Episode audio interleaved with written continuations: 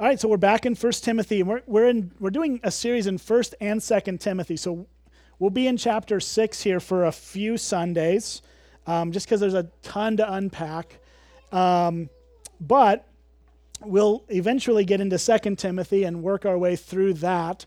So it's going to be probably um, the spring, sometime in March, that we finish this thing up. So we're still in it for a bit.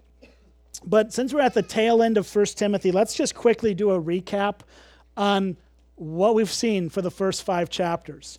Uh, obviously, some of you have been around for most of this series, some of you have not. So let's just get everybody on the same page, especially since we took a month off from it.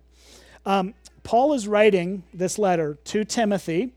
Uh, Timothy is his child in the faith, essentially a guy that he raised up and mentored and prepared for ministry. And, and Timothy was sent to Ephesus because this, this church in this city called Ephesus uh, was just a train wreck. Um, Paul had spent three years with this church, equipping them, training them, raising up elders. And then within just three to four years of Paul leaving that church, it all went terribly wrong. Uh, and some elders got out of control and started teaching false doctrine and leading the church astray. And all of that has, um, has led to Timothy being sent to that church because Paul can't get there yet. He will eventually get there again, or that's, that was his hope at the front of the letter. But he sends Timothy there to put to order the things that had gone wrong.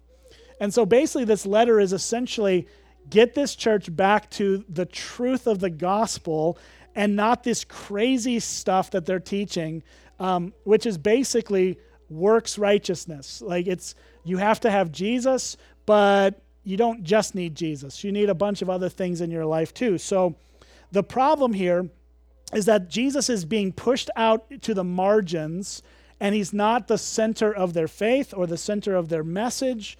He's just simply a part of it, he's a piece of it. That's a Jesus plus message. And it's a problem in Ephesus. It was a problem in Galatia and many other churches as well. But what we need to preach and what we need to believe, and what Paul is trying to help Timothy steer this church back towards, is not a Jesus plus message, but a Jesus only message. Um, and, and the reality is that any church that moves away from Jesus only as our salvation, Christ alone, um, is a church that will eventually see, see Jesus as unnecessary, right? If you don't need him alone for salvation, eventually you'll just convince yourself you don't need him at all. And that's the danger. And so essentially, this chapter is um, a series of warning lights. Like, uh, if you if you know, uh, you know the warning lights on your dashboard. I'm not a car guy, okay? So I get really, really scared when I see lights come on my dashboard that aren't supposed to be there because I'm like, I don't know what's wrong. I don't know how to. So I go to Ray and ask him to fix it for me, and then he usually does. And I had this warning light come on uh, my van a few months ago. Uh, it was one I'd never seen in my entire life. Freaked me out because it was red and scary and, and all that. And and uh, Ray told me it was either a $15 fix or you have to get a new car. So I was like, oh, great, cool. Um, that's a really wide extreme here. So thankfully, it was a $15 part issue, and that was good. But uh, in a sense, what Paul is doing here is he's kind of shining these lights on the false teaching in the church and what we should be looking for um, if we're going to identify a problem. If we want to see if there's a problem, we need to pay attention to the signs, to the warnings. And that's what Paul's going to give us here. And so when we look at this passage, let's just look at it. Verse 3 is where we're going to pick it up. Um, he says this If anyone teaches a different doctrine and does not agree with the sound words of our Lord Jesus Christ and the teaching that accords with godliness, he is puffed up with conceit and understands nothing. So, again, this is sort of a coming full circle from where Paul began the letter. Paul starts this letter basically in the same way as he's going to end it. And that is, if, if there's teaching that doesn't align with what we know from the Word of God, then there's a problem. And, and now Paul is specifically pulling out the problem with the teachers themselves, those who are doing leading this false teaching. He says that they if they are teaching a different doctrine, that that means a that word different could be translated strange. So something unfamiliar, something that's like this doesn't seem to actually line up with everything else we we've been taught from the word of, of God. Um, if someone's teaching something that's different, that doesn't agree with sound words of Jesus Christ, and the teaching that accords with godliness, he, we're told he is puffed up with conceit and understands nothing. So he, here's essentially what he's saying he's saying that the, the teaching of the church needs to be sound, it needs to be healthy. That, that word sound means healthy. It, it needs to be uh, in alignment or in accord. He uses the word accord here, but in alignment with the teachings of Christ. But, but not just the doctrine. Paul's not just concerned purely about the doctrine. He is obviously concerned about that, but he's also concerned about where the doctrine leads. And the doctrine, he says, if it's, if it's not in accordance or in, in alignment with the words of Jesus Christ, then it doesn't accord with godliness. You see what he says there at the end of verse 3? so this the teaching that doesn't accord with the with Jesus Christ and the teaching that accords with godliness. So there's this th- basically two avenues that Paul is taking to help us understand what is right, what is wrong, what is false, what is true. Does it align doctrinally? Like, does it align correctly with the words that are taught in the scriptures? And does it align culturally? Like, is there a sense of godliness actually living the things out that are being taught. And, and basically, Paul's going, if there's a disjoint here between what's being said and what's being lived, there's a problem. Uh, there's a problem. There needs to be a gospel culture that comes alongside the gospel doctrine. And so Paul's basically telling us here's, here's the warning sign. If you're teaching something that you know maybe sounds right or sounds good, but the result of that is not a healthy, godly culture in the church, there's something wrong. There is something, something's amiss because these things go hand in hand, they align together. And so he says in verse 4 that the teachers who are teaching these false things and living out these, uh, these bad cultural ways are puffed up with conceit, so they're prideful and they understand nothing. So, so the first thing here that we need to recognize is that pride and con- conceit or whatever, and then ignorance of what the scriptures say are the first big warning sign that something's wrong. If people, particularly the leaders of the church in this context, but I think it does go all the way down, if pride is a primary indicator of how this church operates spiritual pride or a, a, belief that they know what they're talking about when they really don't know what they're talking about. If that's the issue, or if that's coming out, then, then that's a warning sign. That's one of those dashboard indicators that, okay, something's wrong here. Because the gospel of Jesus Christ, the true gospel, the words of Christ, do not lead us to pride, they lead us to humility. Jesus Christ himself modeled humility more than any other man who's ever lived. Philippians chapter 2 tells us that we should have this mind among ourselves, which is yours in Christ Jesus, that though he was in the form of God, he did not count equality with God a thing to be grasped, but humbled himself by taking on the form of a servant. Right? So Jesus Christ in his incarnation coming into our world becoming a baby, all the things we just have rejoiced in and celebrated over the last uh, couple of weeks, all of that reality is the fullness and the picture of the humility of Christ. And Christ's humility then should lead to a humble culture within our churches. And it, it's interesting that actually I, I've been kind of looking back and forth between 1 Timothy and the letter to the Ephesians because it's to the same church. And so I thought, okay, like maybe we should look at what Paul said to them earlier. And Ephesians was written probably two years before 1 Timothy. This is all best guesses. This is not like set in stone. Um, there's no dates on the letters that we have from them. So we don't know when exactly they were written, but best guess, uh, 1 Timothy was written maybe two years after uh, uh, the letter to the Ephesians. And Paul had been in Ephesus himself in person probably two to three years before he wrote that letter. So we're talking maybe four to five years after Paul leaves. All of this just goes downhill. But it's interesting that when you look at what he first wrote or previously wrote to the Ephesians, the, the things he's pulling out in 1 Timothy are the same things he's saying to them then. It's just that they clearly didn't listen or something. But if you look at Ephesians chapter, um, look at verse, uh, chapter 4, verse 1 through 6. Here's what he says, and it, and it aligns with this issue of, of pride and, and arrogance and, and being ignorant of, of what we think we know. He says, Therefore, as a prisoner of the Lord, I urge you to walk in a manner worthy of the calling which with, with which you have been called. Okay, so walk worthy of in, in a manner worthy of that calling. Christ has called you to salvation. Let's live like that's a reality. So, how do we do that? Verse 2 with all humility. With all humility.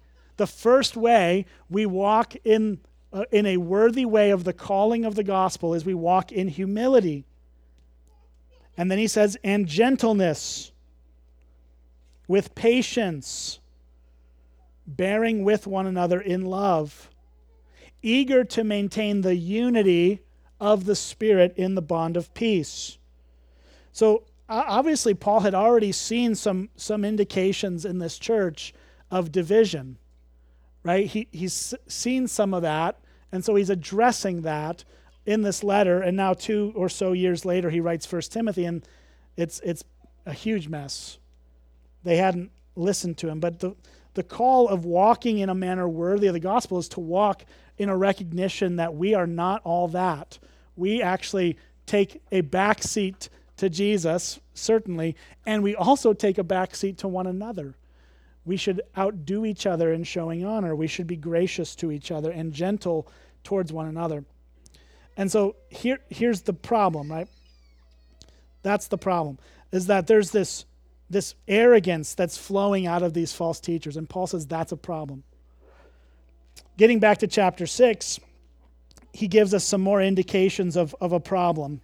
And again, all of this that we're about to read gets to how the doctrine that they're preaching, this different doctrine, what it actually produces, like the kind of culture it produces when you when you step away from the true gospel of Jesus.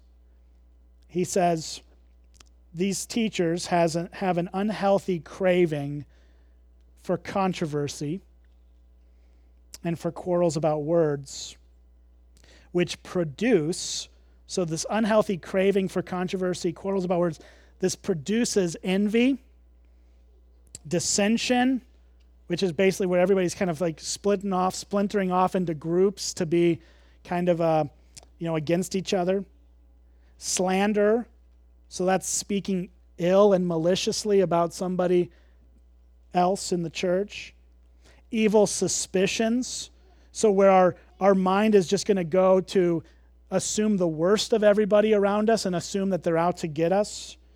Kind of get a little bit crazy there, right? constant friction among people.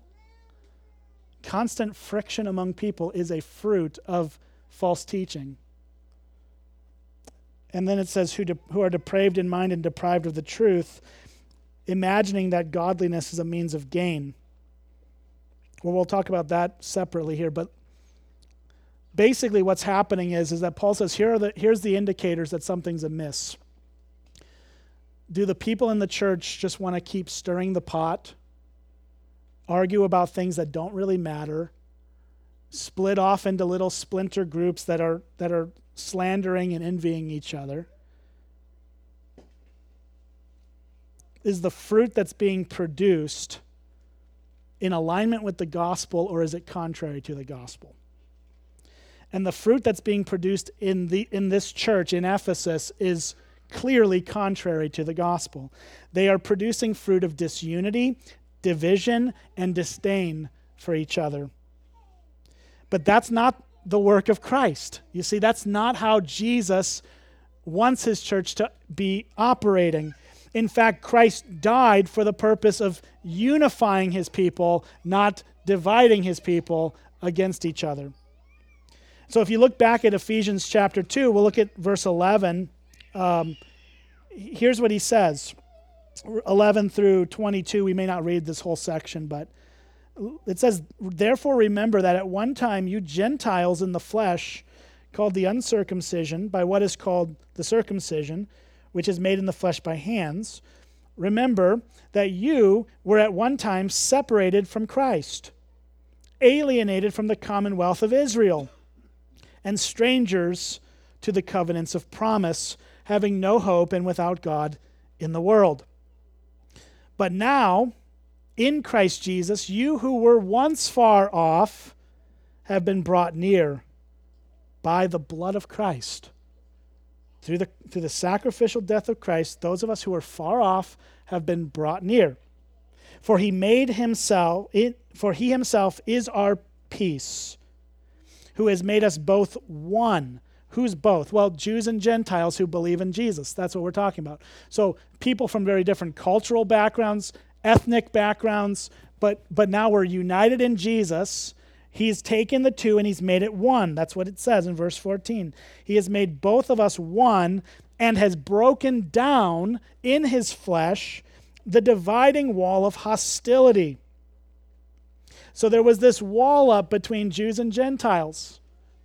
Christ, through his life, death, and resurrection, crushed that wall down and he's brought us all together. How did he do that? Verse 15 says, by abolishing the law of commandments and ordinances that have that he that in order that he might create in himself one new man in place of the two so making peace and that he might reconcile us both to God in one body through the cross thereby killing the hostility i think we'll stop with that that verse but that's killing the hostility is the purpose of Christ's life death and resurrection to take us out uh, from being separate groups to bring, being one in Him.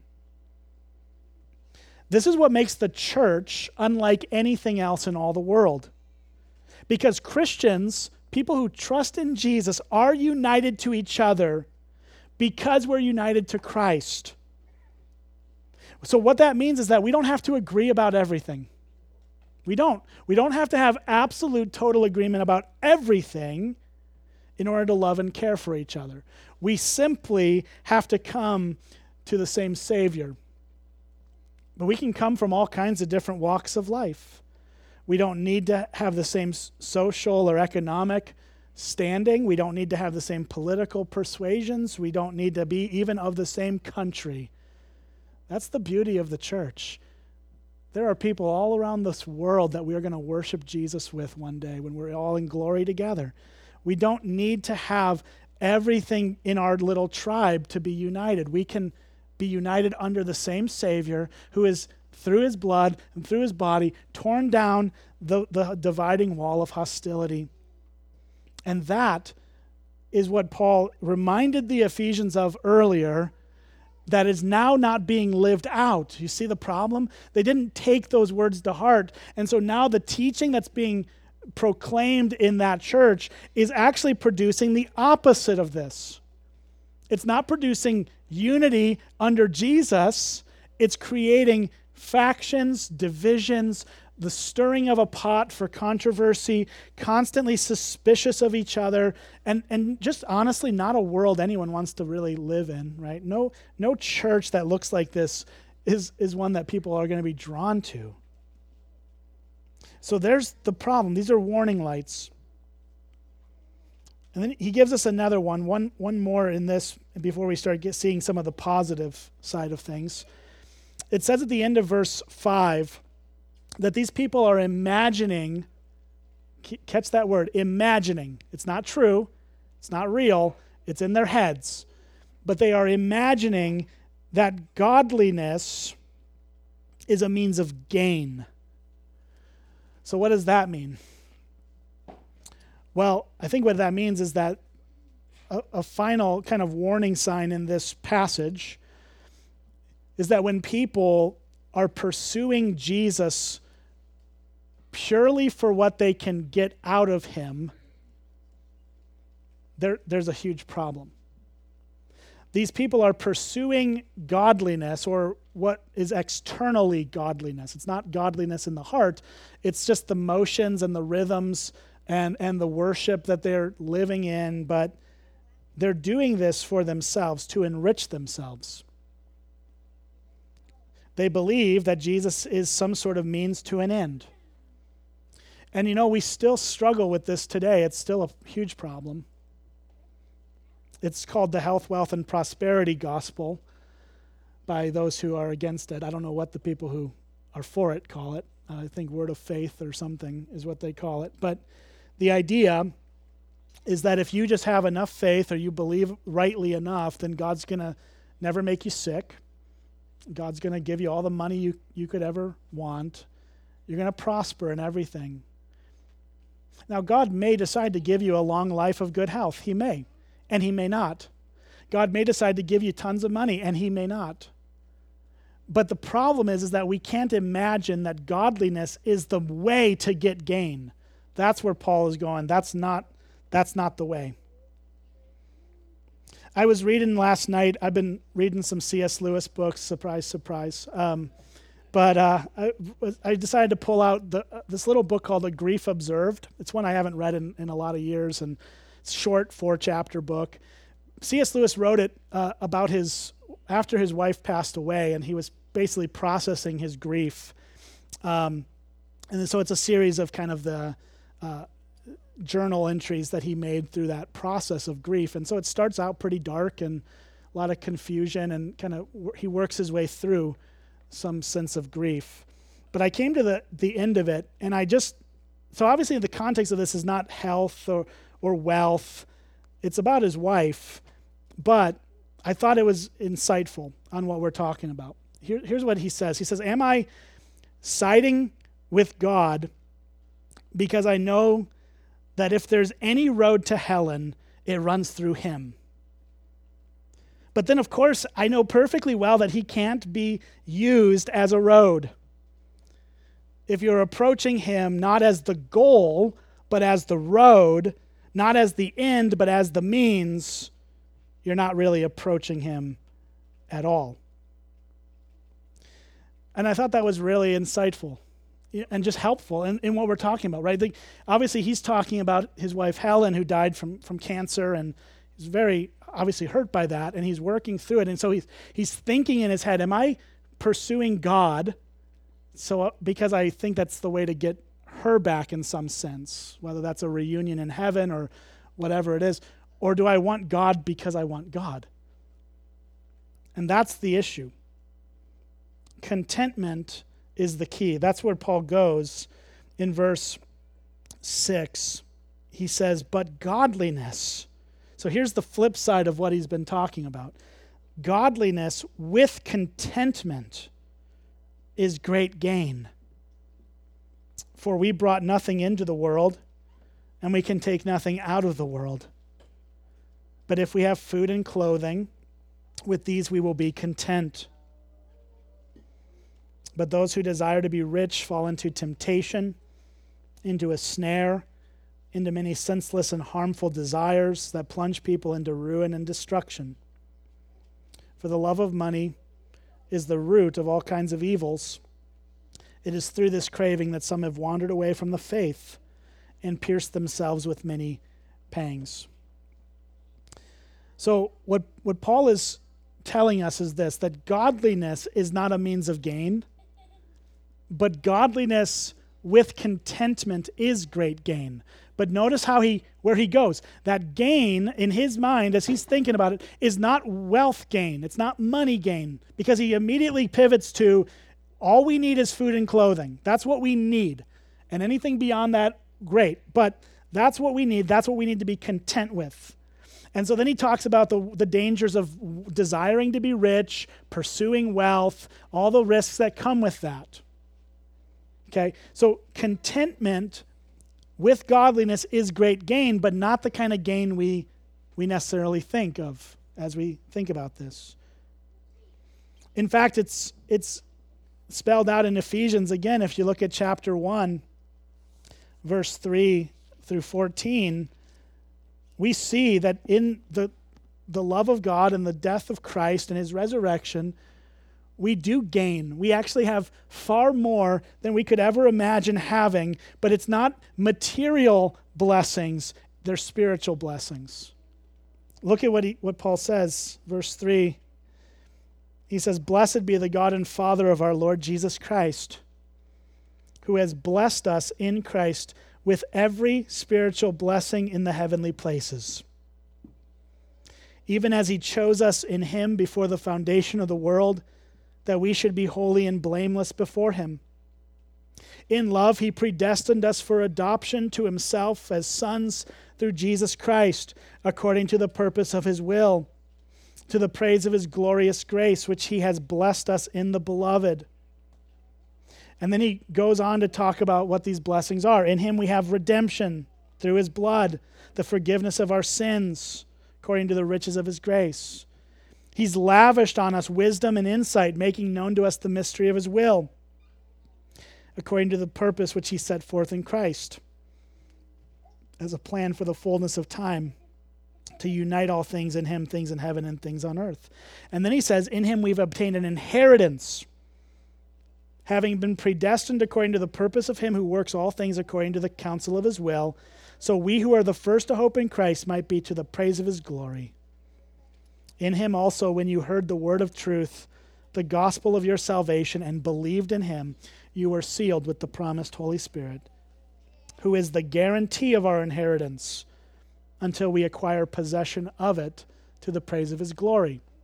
Okay, so all that, he's talking about the things that we get from God as blessings, none of which is health, none of which is wealth. They're not in there. What we have is salvation and wisdom and love and, and a welcoming God who seals us and secures us in the Spirit. These are the things that we should be content with so that we can actually pursue the things Christ calls us to pursue. He gives us a much better blessing than anything money could buy. And so we see that that is the issue, right? It's, so, if, again, we're seeing the warning signs. We're seeing division, disunity. We're, we're seeing a love for money that's that's out of joint and and isn't in alignment with the contentment we should have in the gospel. Uh, we're, we're, seeing uh, all kinds of things that are just off, right? And when someone is teaching things that are off because they're not sticking with the book that we're given by God to know what's right, when we when we go off of book, then then all of a sudden these crazy things start to come around, and what inevitably happens is we we see a ton of dysfunction in the church. So look at verse 11 though, because we'll finish with this verse. He says, But as for you, O man of God, flee these things.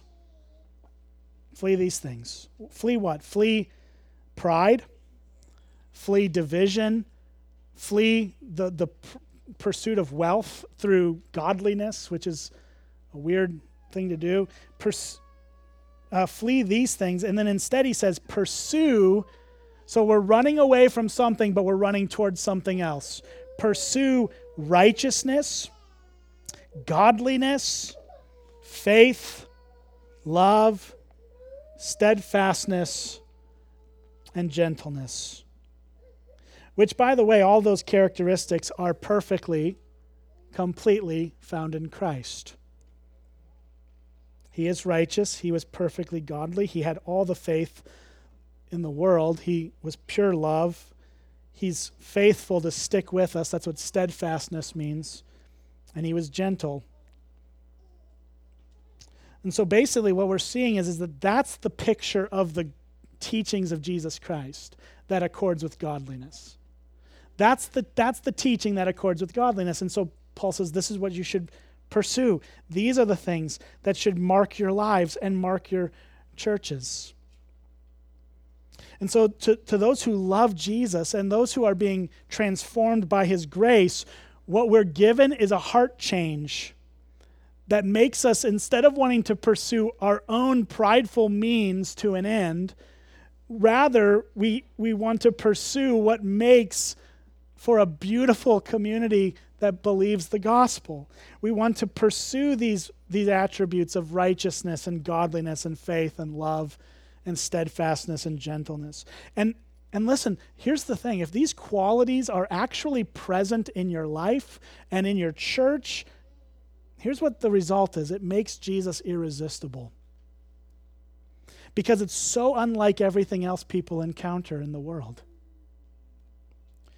The, the problem, the, the huge danger of a Jesus plus message is that it makes Jesus ignorable.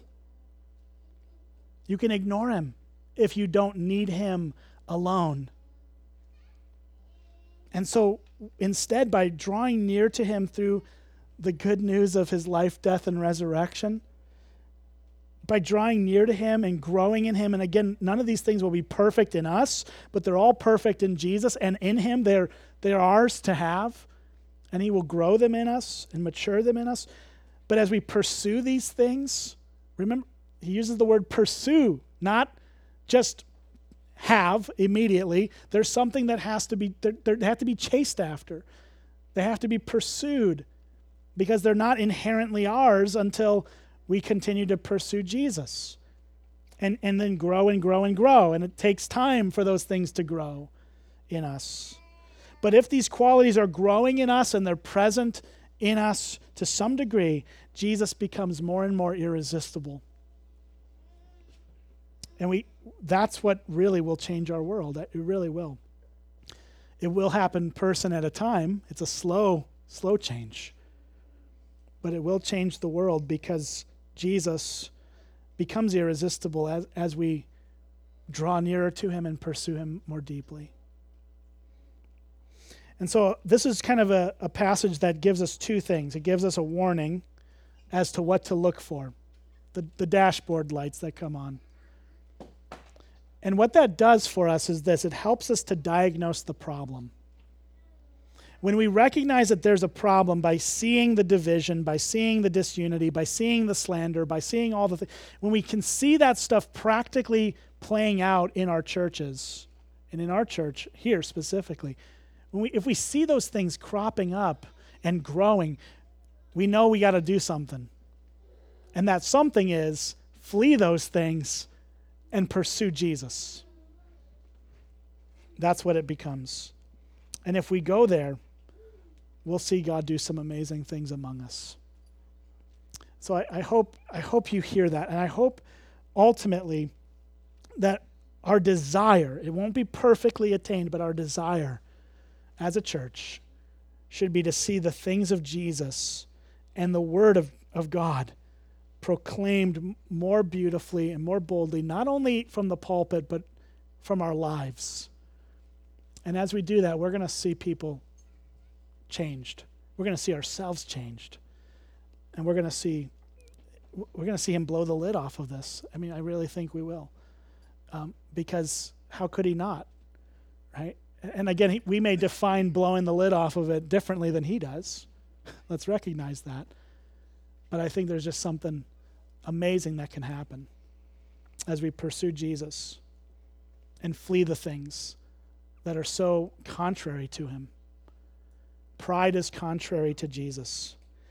Division is contrary to Jesus. Using him as a means of gain when he's given us all things is contrary to his gospel. So let's take that to heart and instead pursue him with all that we have. All right, let me pray for us. Jesus, we thank you that you have been a great Savior. Savior that we didn't earn, couldn't deserve, and yet you came down into our world to live a perfect human life for a bunch of people who could never live a perfect life no matter how hard they tried.